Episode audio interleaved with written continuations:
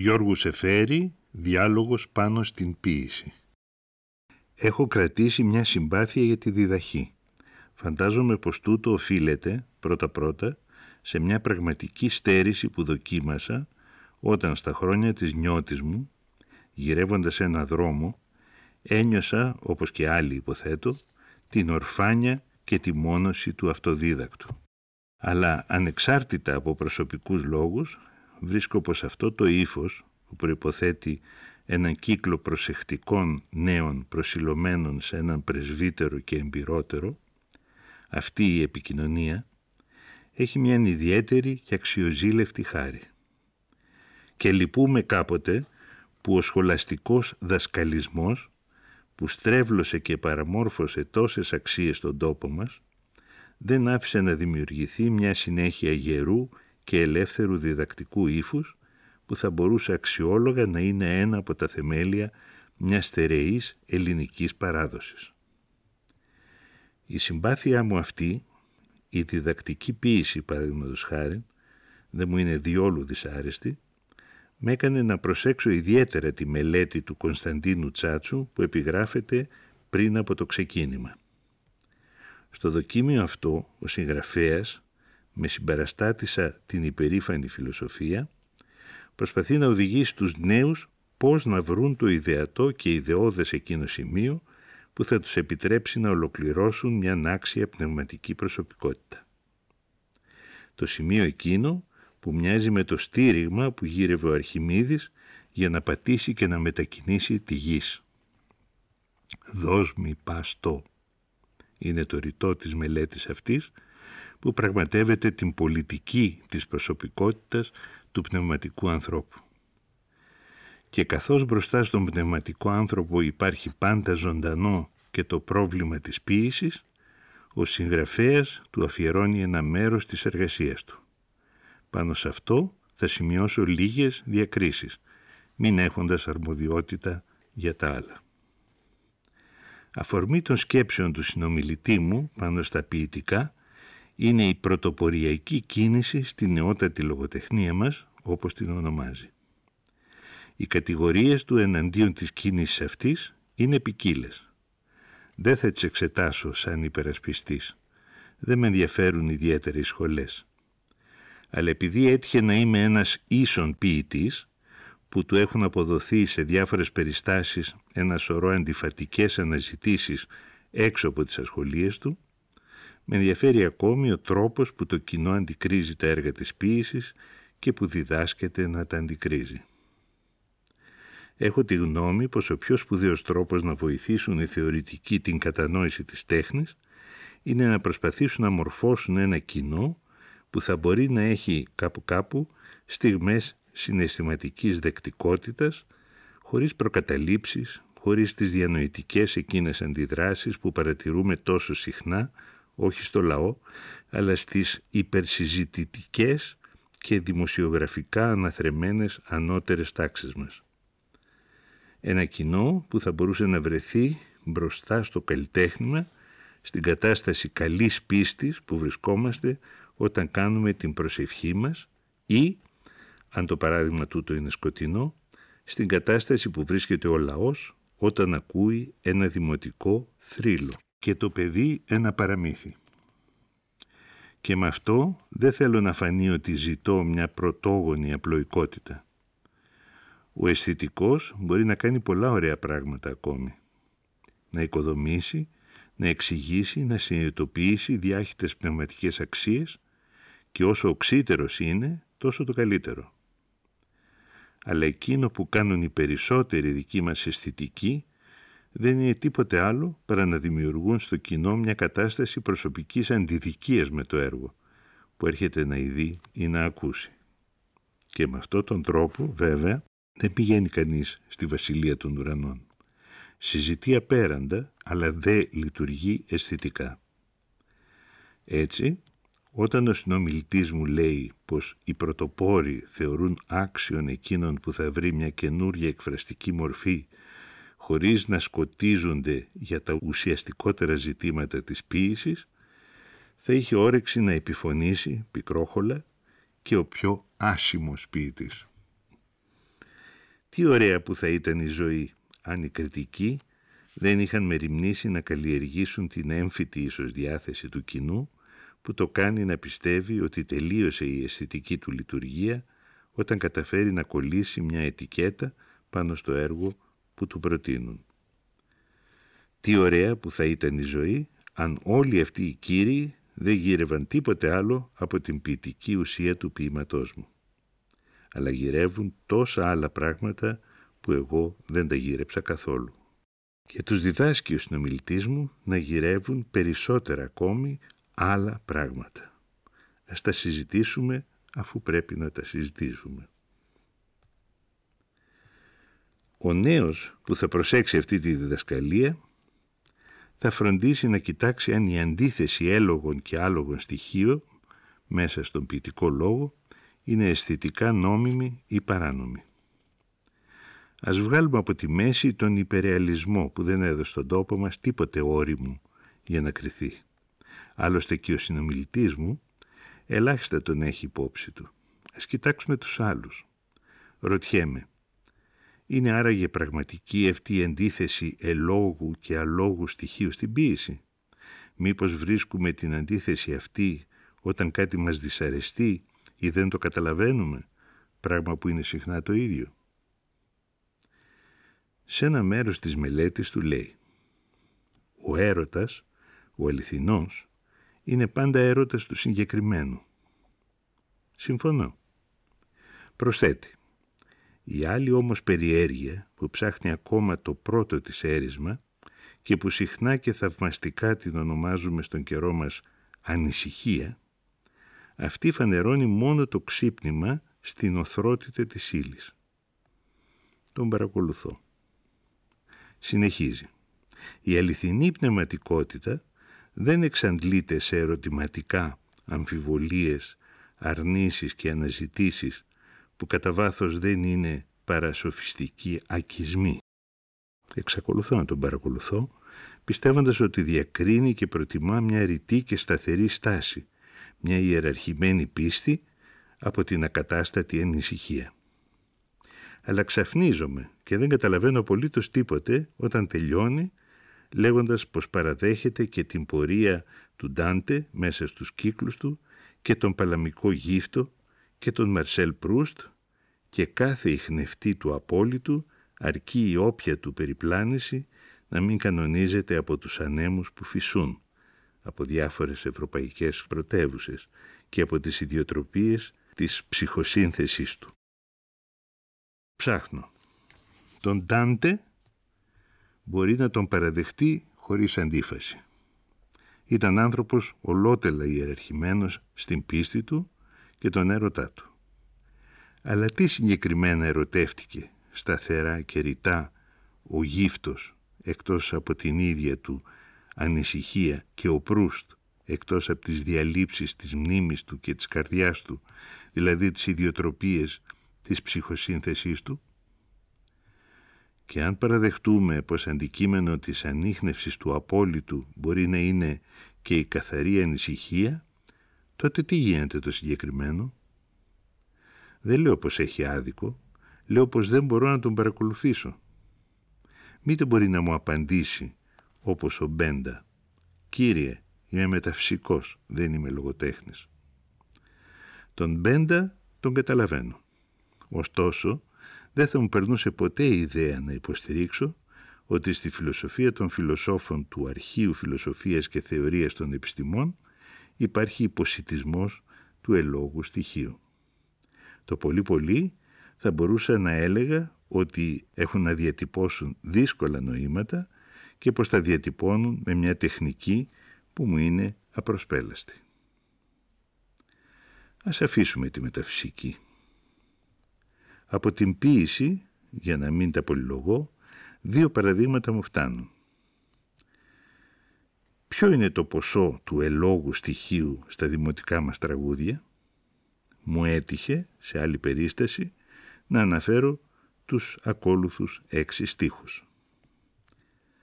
Κόκκινα χείλη εφίλησα και έβαψε το δικό μου και στο μαντίλι τόσυρα και έβαψε το μαντίλι και στο ποτάμι τόπλινα Κέβαψε το ποτάμι.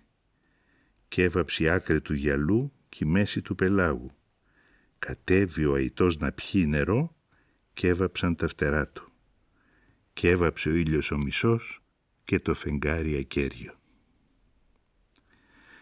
Ας υποθέσουμε πως δεν έχουμε συνηθίσει τη δημοτική ποίηση όπως την έχουμε συνηθίσει και ας πούμε πως ένας αναγνώστης ποιητής μας παρουσιάζει για πρώτη φορά ένα ποίημα με συνειρμική έκφραση τέτοιας λογής.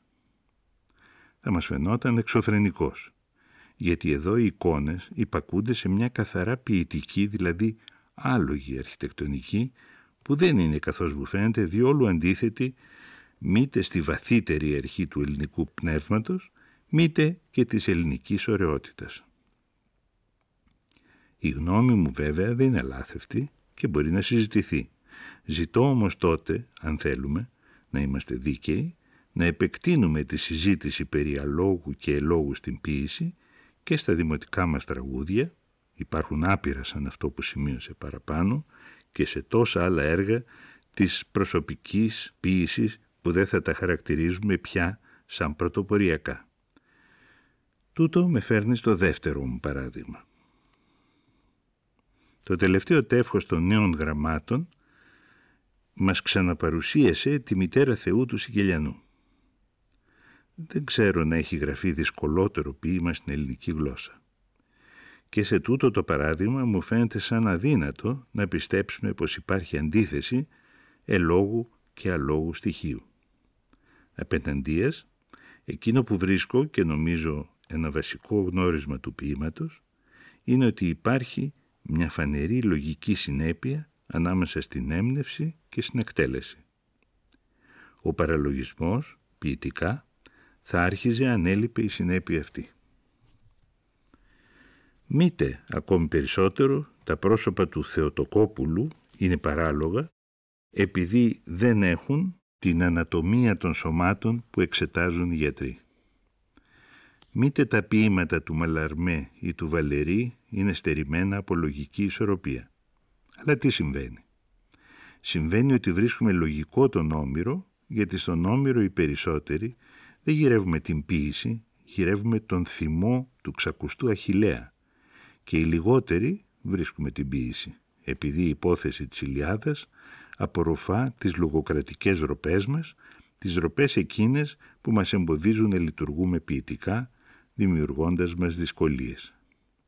Γιατί η δυσκολία, όπως και ο φόβος, αναπηδά μόλις τη συλλογιστούμε.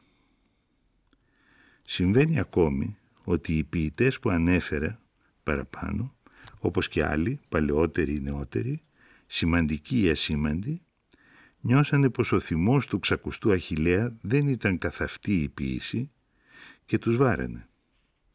Γι' αυτό αποφασίσαν να γράψουν χωρίς αυτόν. Και επειδή συνάμα, η τελευταία τούτη διαπίστωση το δείχνει, η συνείδηση του ανθρώπου είχε κάνει μερικά βήματα σε αγνοημένους άλλοτε εσωτερικούς τόπους, οι δυστυχισμένοι αυτοί ποιητές, βλέποντας τις εικόνες τους σαν τον Ορέστη που έβλεπε τις Ευμενίδες, ενώ δεν τις έβλεπε και εξαφνιζότανε ο χορός, βρεθήκανε μπροστά στο τραγικό δίλημα να μην μιλήσουν διόλου ή να εκφραστούν δύσκολα και να περάσουν για τρελοί. Προτιμήσαν το δεύτερο. Ας τους συμπαθήσουμε, αφού έχουν το ελαφρυντικό πως κανένας άλλος δεν κατάφερε να βρει καλύτερη λύση. Δεν νομίζω λοιπόν να είναι πραγματική η αντίθεση ελόγου και άλογου στοιχείου.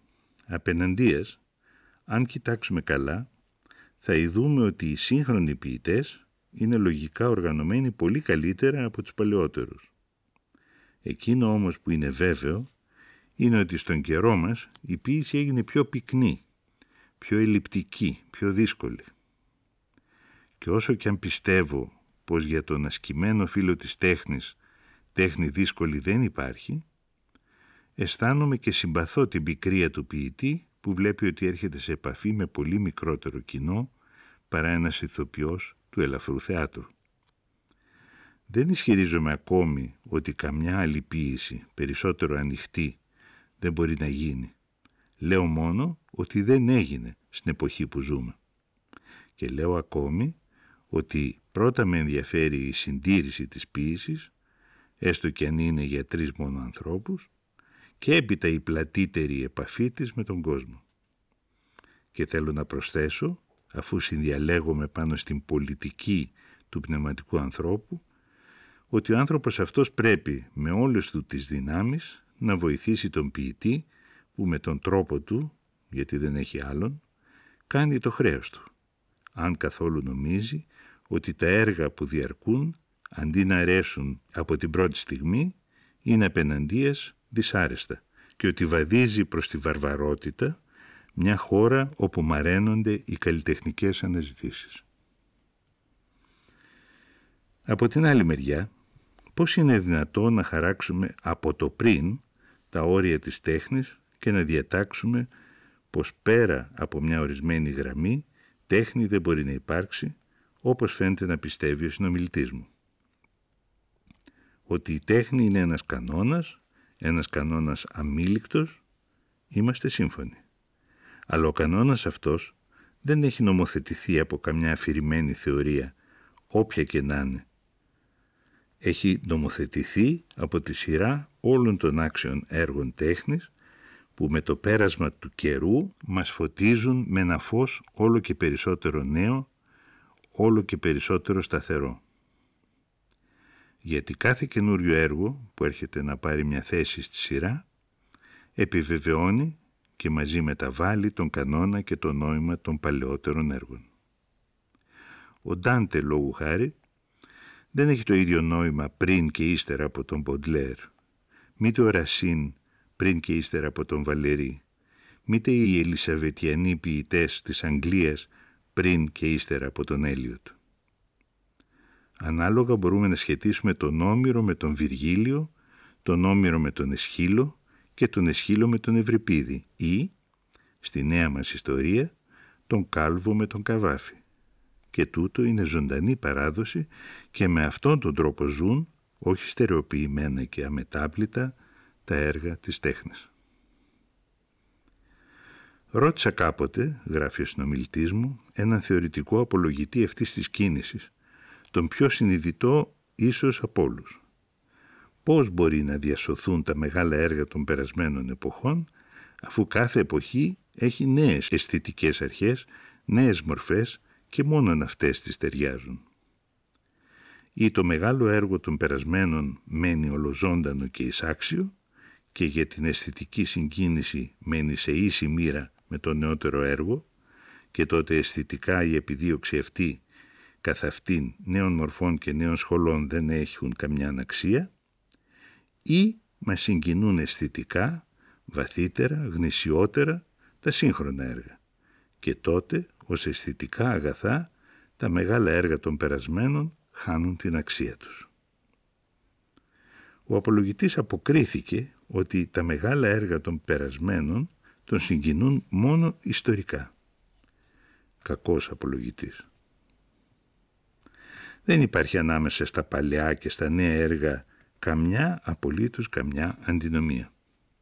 Τα μεγάλα έργα των περασμένων μας συγκινούν καθαρά και εξάστερα αισθητικά και τόσο περισσότερο όσο έρχονται νεότερα έργα να τα δυναμώσουν θα τα αισθανόμασταν ίσως ιστορικά αν σταματούσε κάποτε η ακατάπαυτη ανανέωση της τέχνης.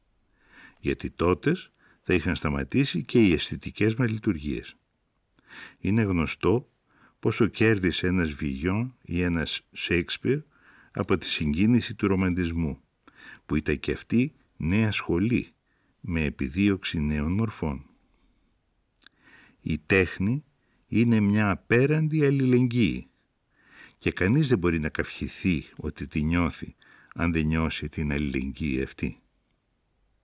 Γι' αυτό λυπούμε λύπη μεγάλη μαζί με το συνομιλητή μου για την αμάθεια που συναντούμε τόσο συχνά τριγύρω μας και τον χειροκροτώ όταν φωνάζει «Διαβάστε κύριοι τους κλασικούς μας, ποτέ δεν θα τους διαβάσετε αρκετά». Αλλά ενοχλούμε όταν το βλέπω να επιμένει αδιάκοπα πάνω σε ένα χάσμα ανύπαρκτο για μένα, που χωρίζει και απομονώνει τους κλασικούς και τους μη κλασικούς και που σε τελευταία ανάλυση δεν υφίσταται πραγματικά παρά ανάμεσα στους καλούς και τους ανάξιους, δηλαδή τους ανύπαρκτους τεχνίτες. Οι μικροί, οι αμαθείς εκείνοι που δεν μπορούν να κρατηθούν στα πόδια τους, είτε μιμούνται τον Πίνδαρο, είτε τον Γκέτε, είτε τον Μποντλέρ, είτε τον Κωστή Παλαμά, είτε τον υπερεαλισμό, είναι άνθρωποι του ίδιου ποιού. Και όταν λογαριάσουμε πόση κακή τέχνη, θέλω να πω πόσος ακαδημαϊσμός έγινε στο όνομα των κλασικών, θα έπρεπε να καταδικάσουμε βαρύτερα τους μέτριους εκείνους που πάνε να προσκοληθούν πάνω στις αιώνιες αξίες και να παραποιήσουν σαν τα παράσιτα που ξεραίνουν τα αιωνόβια δέντρα. Και ξαφνίζομαι όταν, σε αυτή τη διαμάχη παλαιών και νέων, που δεν είναι μόνο σημερινή, βλέπω το συνομιλητή μου να ρίχνει όλο το βάρος της διδασκαλίας του προς το μέρος των παλαιών, κρατώντας για τους νέους μόνο την αντιπάθεια. Γράφει Υπάρχει πολύ πιο μεγάλη διαφορά μεταξύ του Τιτσιάνου και του Βερονέζε, του Νταβίντσι και του Λουίνι, του Κορνέη και του Ρασίν, του Ουγκό και του Βινί. Πολύ πιο μεγάλη διαφορά μεταξύ αληθινών δημιουργών που ανήκουν στην ίδια σχολή και δουλεύουν αισθητικά τα ίδια νοήματα, με τα ίδια μέσα, παρά μεταξύ δύο οπαδών πρωτοποριακών σχολών, που η μια αναποδογυρίζει άρδιν όλη την τεχνική, την ιδεολογία της άλλης. Ασφαλώς υπάρχει, αν η οπαδή αυτή είναι μέτρη, γιατί τίποτε δεν ισοπεδώνει περισσότερο από τη μετριότητα. Αν είναι όμως μέτρη πραγματικά, ρωτιέμαι γιατί να τους δώσουμε τόσο μεγάλη σημασία και να τους παραβάλουμε με τον Ρασίν και τον Ουγκό, σαν να μην ήταν το ίδιο ισοπεδωμένοι οι άπειροι μέτροι ποιητές της σχολής του Ρασίν και της σχολής του Ουγκό, που λησμονήθηκαν όπως θα λησμονηθούν, αλίμονο, οι μέτροι πρωτοποριακοί μας. Τούτο όμως δεν το σημειώνει ο συνομιλητής μου. Μήτε είδα να λέει κουβέντα ότι και στο σύγχρονο καιρό η ίδια διαφοροποίηση μπορεί να συμβεί ανάμεσα σε εκείνους που τους τιτλοφόρησαν παράφρονες, κομψούς και εξεζητημένους. Ο Μαλαρμέ και ο Βαλερή δούλεψαν με τα ίδια αισθητικά δεδομένα με μια καταπληκτικά όμοια τεχνική. Θα ήταν βαρετό να σημειώσω τη μεγάλη διαφορά που τους ξεχωρίζει. Στην αγγλική λογοτεχνία, οι δύο σύγχρονοι ποιητές, ο T.S. Eliot και ο Ezra Pound, φίλοι με τις ίδιες αισθητικές τάσεις, κάνανε τα ίδια πειράματα, τις ίδιες ασκήσεις, εμπνευστήκανε από τις ίδιες πηγές. Αλλά είναι ολότελα ξεχωριστές φυσιογνωμίες. Και αφού τα πράγματα είναι έτσι, γιατί να μην πούμε απλούστατα στο νέο «Αγαπητέ μου φίλε, αν θέλεις να γίνεις κάτι στη βασιλεία του πνεύματος, φρόντισε να αποφύγεις τη μετριότητα σε κάθε στιγμή της ζωής σου. Φρόντισε να ζεις όσο μπορείς σε στενότερη συνάφεια με τα υψηλότερα πνεύματα που σου είναι βολετό να γνωρίσεις. Δούλευε. Ένδον σκάπτε. Καθάριζε την ψυχή σου και πήγαινε ελεύθερος. Αλλά ο συνομιλητής μου καταλήγει στο ακόλουθο συμπέρασμα. Μια σκιά μια γραμμή περισσότερο, κάνει το συνεχιστή μιας δουλεμένης και καθιερωμένης τεχνοτροπίας πιο πρωτότυπων από όλες αυτές τις εκθεμελίων ανατροπές.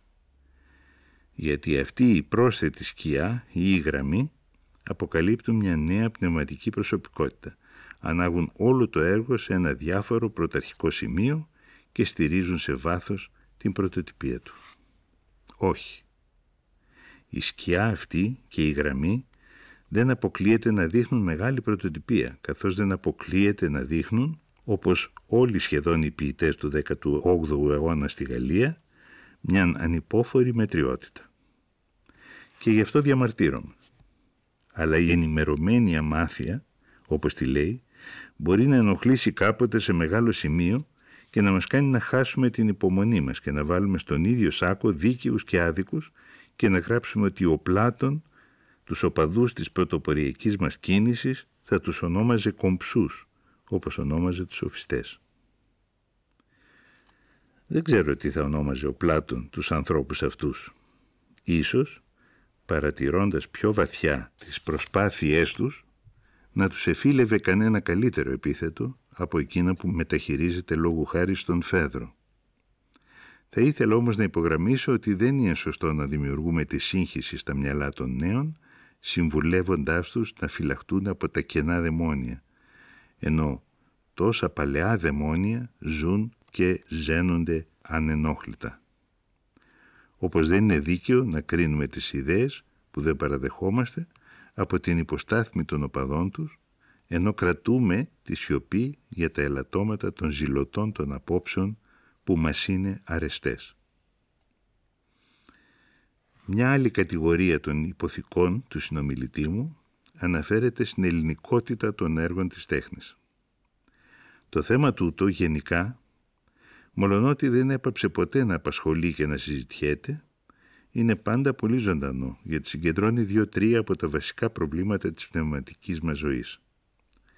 Αλλά προτού σημειώσω λίγες ειδικές παρατηρήσεις πάνω σε αυτό, θα ήθελα να κοιτάζαμε από πιο κοντά ένα προκαταρκτικό ζήτημα, την κληρονομία των παλαιότερων.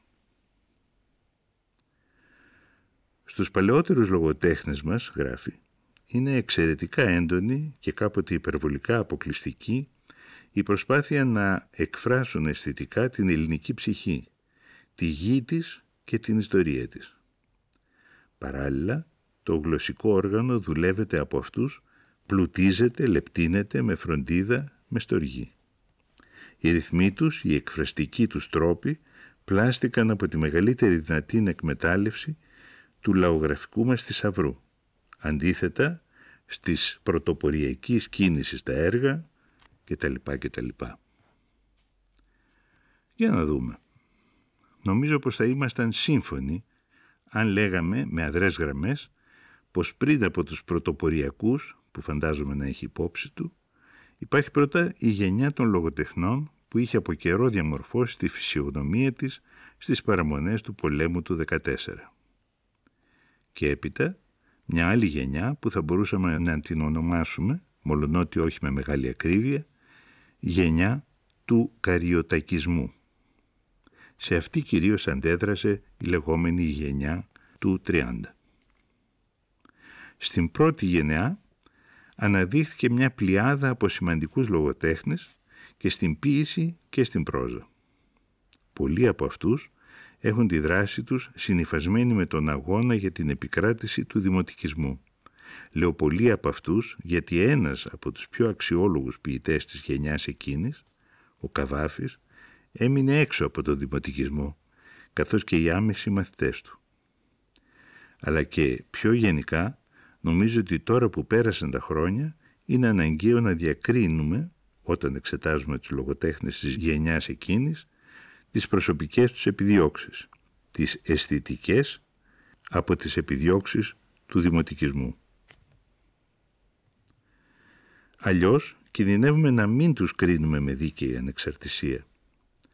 Το δημοτικισμό, που ήταν ένα κίνημα ομαδικό για την εθνική μας γλώσσα, πρώτα-πρώτα, και έπειτα και βαθύτερα για την πραγματοποίηση της αληθινής φυσιογνωμίας του γένους, θα τον επικαλεστούμε σαν ένα σύμπλεγμα ιδεών που επηρέασε κάποτε πολύ βαθιά και τις περισσότερες φορές μόνο εξωτερικά τους λογοτέχνες, αλλά πάντα σαν ένα σύμπλεγμα ιδεών ανεξάρτητο από τις καθαρά αισθητικές επιδιώξεις της γενεάς εκείνης.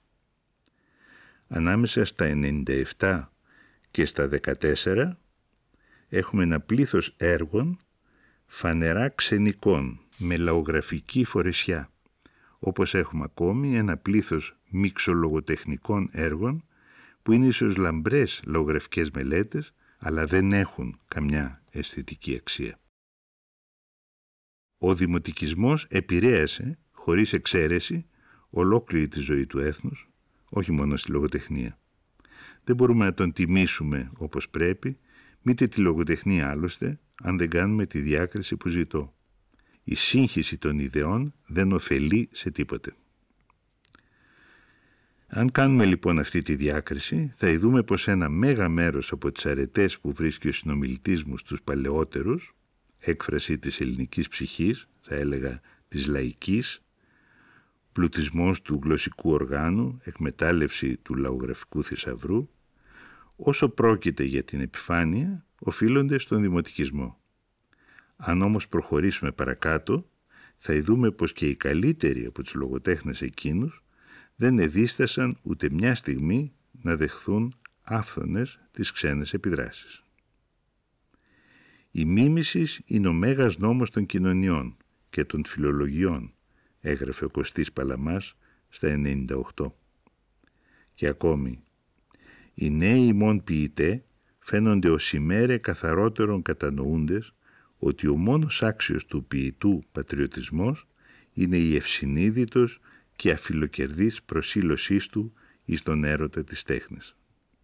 Ότι ο Έλλην ποιητής, υπόδειγμα έχων τους αθανάτους προγόνους του, πρέπει προπαντός να είναι άνθρωπος και ότι η αληθής εθνική ποιήση δεν είναι παρά η ποιήση χωρίς πατρίδα και στην υψηλοτάτην αυτής ένταση. Δεν φαντάζομαι να είμαι υπερβολικός αν υποστηρίξω ότι αυτές ήταν οι αισθητικές αντιλήψεις των καλύτερων ποιητών της γενεάς του Παλαμά πάνω στο ζήτημα που συζητάμε και πως με αυτές τις τάσεις προσπάθησαν να ανακαλύψουν νέες όψεις της ελληνικής ζωής. Και αν ο Παλαμάς τρίγησε όσο μπορούσε όλους τους πνευματικούς θησαυρούς μας, έμεινε από το άλλο μέρος διάπλατα ανοιχτός στις ξένες πνευματικές εξελίξεις. Έτσι ο Γρυπάρης χρησιμοποίησε και τον παρνασισμό και τον συμβολισμό για να διατυπωθεί και ξέρουμε πόσος μέλας δρυμός υπάρχει στα κείμενα του Χατζόπουλου. Εξάλλου και η μεικτή γλωσσική έκφραση είναι κληρονομιά της γενεάς εκείνης, θέλω να πω του Καβάφη.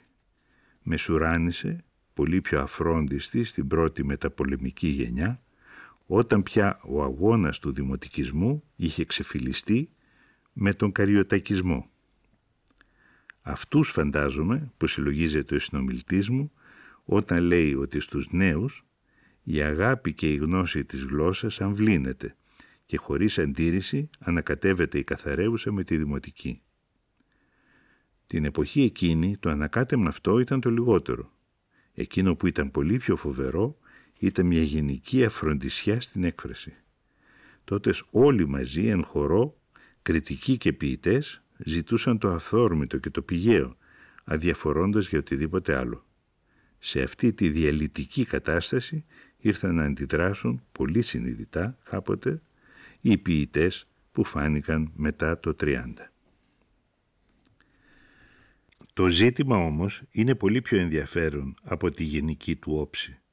Όταν ο συνομιλητής μου γράφει για την ελληνικότητα των λογοτεχνικών έργων, όταν συμβουλεύει ότι τα γνήσια ποιητικά έργα θα πρέπει να είναι μια ανακάλυψη νέων όψεων της ελληνικής ζωής και όχι μια απομάκρυνση από αυτήν, όταν λέει ότι θα είναι εντελώς ελεύθερα από ξένες εξελίξεις και ότι θα βγουν μέσα από τις ίδιες τις πηγές της ελληνικής ζωής προσδιορισμένα κάθε φορά από την πρωταρχική τοποθέτηση συνειδήσεων που ζουν τη μόνη δυνατή γνήσια ζωή, τη ζωή που έχει ρίζες στη γη και στο πνεύμα το χθόνιο. Όταν διαβάζω περικοπές σαν αυτές, ερμηνεύω ότι θεωρούμε την ελληνικότητα ενός έργου τέχνης σαν κριτήριο αισθητικό που μπορεί να το καταδικάσει ή να το συγχωρέσει, ανεξάρτητα από τις άλλες του αρετές ή αμαρτίες. Τον κανόνα αυτόν τον αρνιέμαι για να προτιμήσω τις απόψεις του Παλαμά που σημείωσα παραπάνω. Είναι μεγάλος λόγος να μιλάει κανείς για την ελληνικότητα ενός έργου. Μεγάλος και ωραίος. Όταν θελήσουμε όμως να καθορίσουμε τι πράγμα είναι αυτή η ελληνικότητα, θα ειδούμε πως είναι και δύσκολος και επικίνδυνος. Οι καθαρεβουσιάνοι δεν γύρευαν τίποτε άλλο. Ελληνικότητα συζητούσαν. Με επιμονή, με το πάθος, με τον κόπο και το μόχθο προσπαθούσαν να καθαρίσουν το έθνος από τα στίγματα του βαρβαρισμού και ελπίζανε πως σιγά σιγά θα φτάσουμε στη γλώσσα και στην τέχνη του Σοφοκλή και του Πλάτωνα. Άξιος ο μισθός τους. Χαλάσανε και στερέψαν τις καλύτερες πηγές του ελληνισμού. Σταματώ σε τούτο το παράδειγμα, για να μην αναφέρω τα άπειρα άλλα, τις άπειρες και πολύ βλαβερές ακρισίες που υπόθηκαν για χάρη της ελληνικότητας. Γι' αυτό λέω, επικίνδυνος. Γιατί μπορεί να μας συμβεί, όπως το δείχνει η περίπτωση των λογιοτάτων, να καταστρέψουμε αξίες καθαρά ελληνικές, πιστεύοντας ότι υποστηρίζουμε την ελληνική τέχνη. Αλλά μπορεί να μας συμβεί και το αντίθετο. Γι' αυτό χρησιμοποίησα τη λέξη δύσκολος. Να υποταχθούμε δηλαδή σε αξίες διόλου ή ελάχιστα ελληνικές, θαρώντας πως ελληνίζουμε. Από την εποχή του Μεγάλου Αλεξάνδρου σκορπίζουμε τον ελληνισμό μας. Τον εσπήραμε σε όλο τον κόσμο, ως μέσα στη Βακτριανή τον πήγαμεν, ως τους Ινδούς, καθώς λέει ο ποιητής. Και η απέραντη τούτη διασπορά ήταν φυσικό να έχει ένα σημαντικό αποτέλεσμα.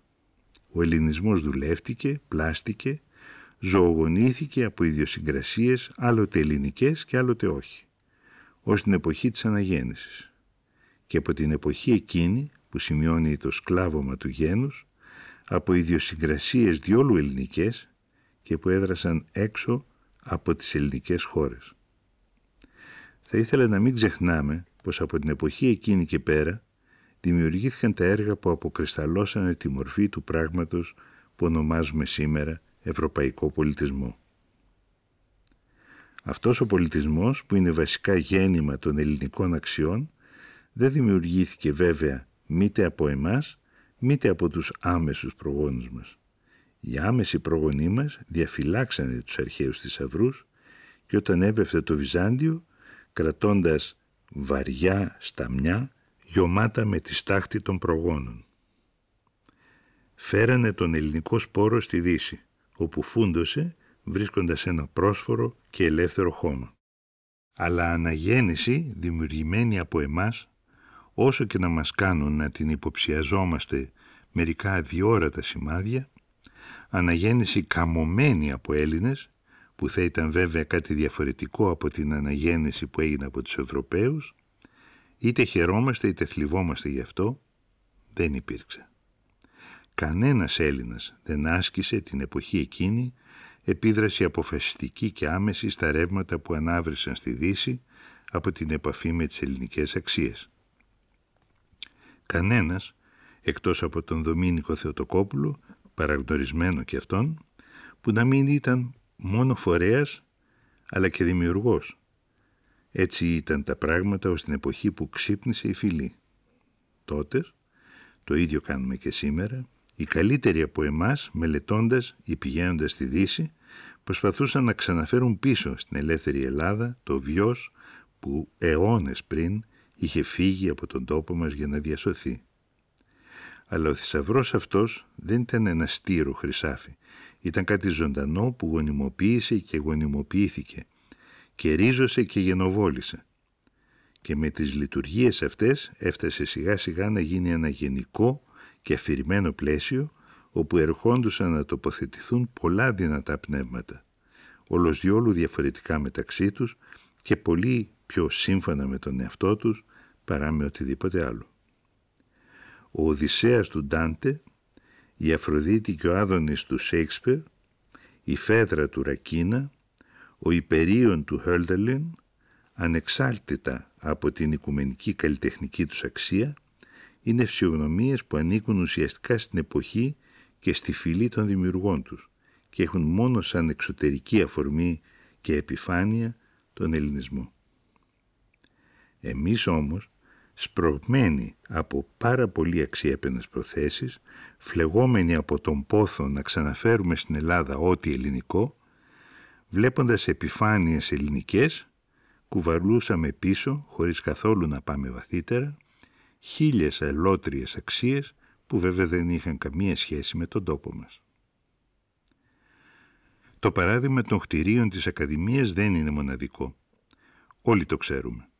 Αλλά δεν προσέχουμε ότι τις περισσότερες φορές που μιλάμε για την ελληνικότητα ενός έργου τέχνης, μιλάμε για τα κτίρια της Ακαδημίας. Και τι να κάνουμε τότε, θα με ρωτήσουν. Είπα πως ο ελληνισμός είναι δύσκολος και τούτος συμβαίνει γιατί αν στην πνευματική περιοχή δημιουργήθηκε Και ποιος ξέρει, ίσως τις ώρες που ζούμε να τελειώνει ο ευρωπαϊκός ελληνισμός, ο ελληνικός ελληνισμός, ας μου επιτραπεί η έκφραση, δεν δημιουργήθηκε ακόμη, ούτε απόκτησε την παράδοσή του. Κάποτε, στα άξια έργα των δικών μας δημιουργών, τον νιώθουμε, τον διαισθανόμαστε. Μελετώντας τη βαθύτερη φυσιογνωμία του Κάλβου, στους στίχους του Σολομού, στην αγωνία του Παλαμά, στην νοσταλγία του Καβάφη. Είναι στην Εθνική Πινακοθήκη του Λονδίνου ένας μικρός πίνακας του Θεοτοκόπουλου, μια προσωπογραφία Αγίου, που δεν είναι πιο ψηλή από 30 εκατοστά του μέτρου. Πέρασαν περισσότερα από 10 χρόνια από την εποχή που την είδα για πρώτη φορά. Δεν μπορώ να λησμονήσω τη συγκλονιστική εντύπωση ελληνισμού που μου είχε δώσει αυτό το πάρεργο του μεγάλου τεχνίτη. Θυμούμαι ακόμη τώρα δύο πινελιές τους ώμους. Σαν κριτική δεκαπεντασύλλαβη συλλογίστηκε ο φίλος που ήταν μαζί μου. Ήμασταν νέοι. Τον ελληνικό ελληνισμό κάποτε οι καλύτεροι από εμάς τον διαισθάνονται. Σοφοί δε προσιόντων. Αλλά θα πρέπει να γίνουν πολλά άξια έργα, να δουλέψουν πολύ μικροί και να πραγματοποιήσουν πολύ μεγάλοι για να μπορέσουμε να πούμε πως διακρίνουμε κάπως καθαρά τη φυσιογνωμία του. Γιατί ο ελληνισμός αυτός θα αποκτήσει μια φυσιογνωμία όταν αποκτήσει μια φυσιογνωμία πνευματική η σημερινή Ελλάδα. Και θα έχει ακριβώς για χαρακτηριστικά τη σύνθεση των χαρακτηριστικών των αληθινών έργων που θα έχουν γίνει από Έλληνες. Στο μεταξύ, ας θυμίσουμε στους νέους πως αν ο δημοτικισμός είναι για μας ένα από τα πιο σημαντικά γεγονότα της φυλής, είναι γιατί πριν από όλα συμβολίζει την πρώτη ομαδική στροφή της προς την αλήθεια. Και ας τους συμβουλεύουμε να γυρεύουν την αλήθεια, καθώς έκαναν οι πρώτοι δημοτικιστές, όχι ρωτώντας πώς να είναι Έλληνες, αλλά πιστεύοντας πως αφού είναι Έλληνες, τα έργα που πραγματικά θα γεννήσει η ψυχή τους δεν μπορεί να μην είναι ελληνικά. Αν έχω δίκιο, όλο το ζήτημα είναι πόσο βαθιά και πόσο αληθινά ο Έλληνας θα ατενίσει τον εαυτό του και τη φύση του που δεν μπορεί να μην είναι μέσα στην μεγάλη φύση, την ελληνική. Και εδώ βέβαια οι δρόμοι είναι σκοτεινοί. Μήτε φελάνει συνταγές. Θα ήθελα όμως πριν τελειώσω να μου δοθεί άδεια να αναφέρω το λόγο του «αλλά» που μου φαίνεται πολύ διαφωτιστικός. Η ένωση του ποιητή με τη φύση, γράφει, βρίσκεται αλλού, εκεί που εξ αρχής κανένας δεν θα τη γύρευε. Σε αυτή την υποταγή στους νόμους της ίδιας του φωνής, της ίδιας του ανάσας, του ίδιου βήματός του που είναι και τα δικά μας. Αντίθετα, ένας στιχοπλόκος προσπαθεί να περιγράψει και δεν παρουσιάζει τίποτε.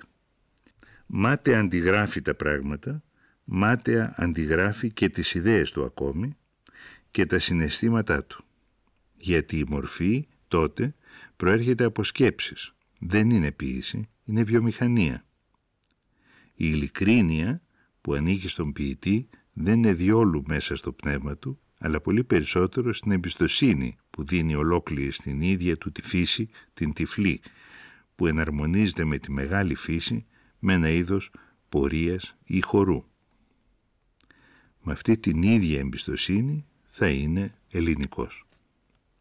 Αισθάνομαι πως με αυτά που γράφω μπορεί να μου προσάψουν ότι η μόνη άποψη που παραδέχομαι είναι ο αγνωστικισμός. Όχι.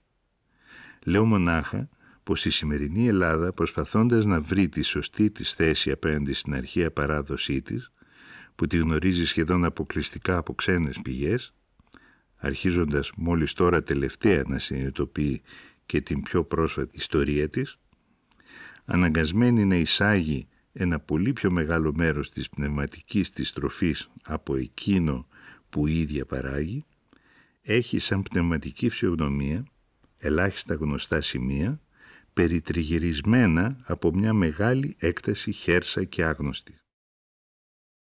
Αυτή η έκταση απομονώνει, αν μπορώ να μιλήσω έτσι, κάποτε πολύ σκληρά τον καλλιτέχνη που θέλει να ζήσει σε αυτόν τον τόπο και τον κάνει πότε να αποστεγνώνεται και πότε να χάνεται στο κενό. Και είναι και τούτο ένας λόγος που βλέπουμε να ξεκινούμε τόσοι πολλοί και να φτάνουν τόσοι λίγοι στο τέρμα. Και αφού είναι τόσο δύσκολη η θέση του, ας μην του τη δυσκολεύουμε ακόμη περισσότερο, βαραίνοντάς τον με θεωρίες που δεν τον βοηθάνε διόλου. Αλλά ξέχασα τους πρωτοπόρους. Δεν είχα την πρόθεση να τους υπερασπίσω. Μερικοί από αυτούς είναι νέοι ποιητές που κάναν καλή δουλειά, διόλου αντίθετοι με τη βαθύτερη αρχή του ελληνικού πνεύματος και δεν γυρεύουν τίποτε άλλο παρά να τους αφήσουμε να δουλέψουν καλύτερα. Όσο για το συνομιλητή μου, ξέρω πως κατά βάθος δεν είναι δύσκολο να συμφωνήσουμε, αλλά φοβούμε ότι δεν θα συμφωνήσω διόλου με τους μαθητές που θα ακούσουν τη διδασκαλία του. Για τους δύο αυτούς λόγους φλιάρισε τόση ώρα και δεν το συνηθώ, όπως θα έλεγε ο Μακρυγιάννης.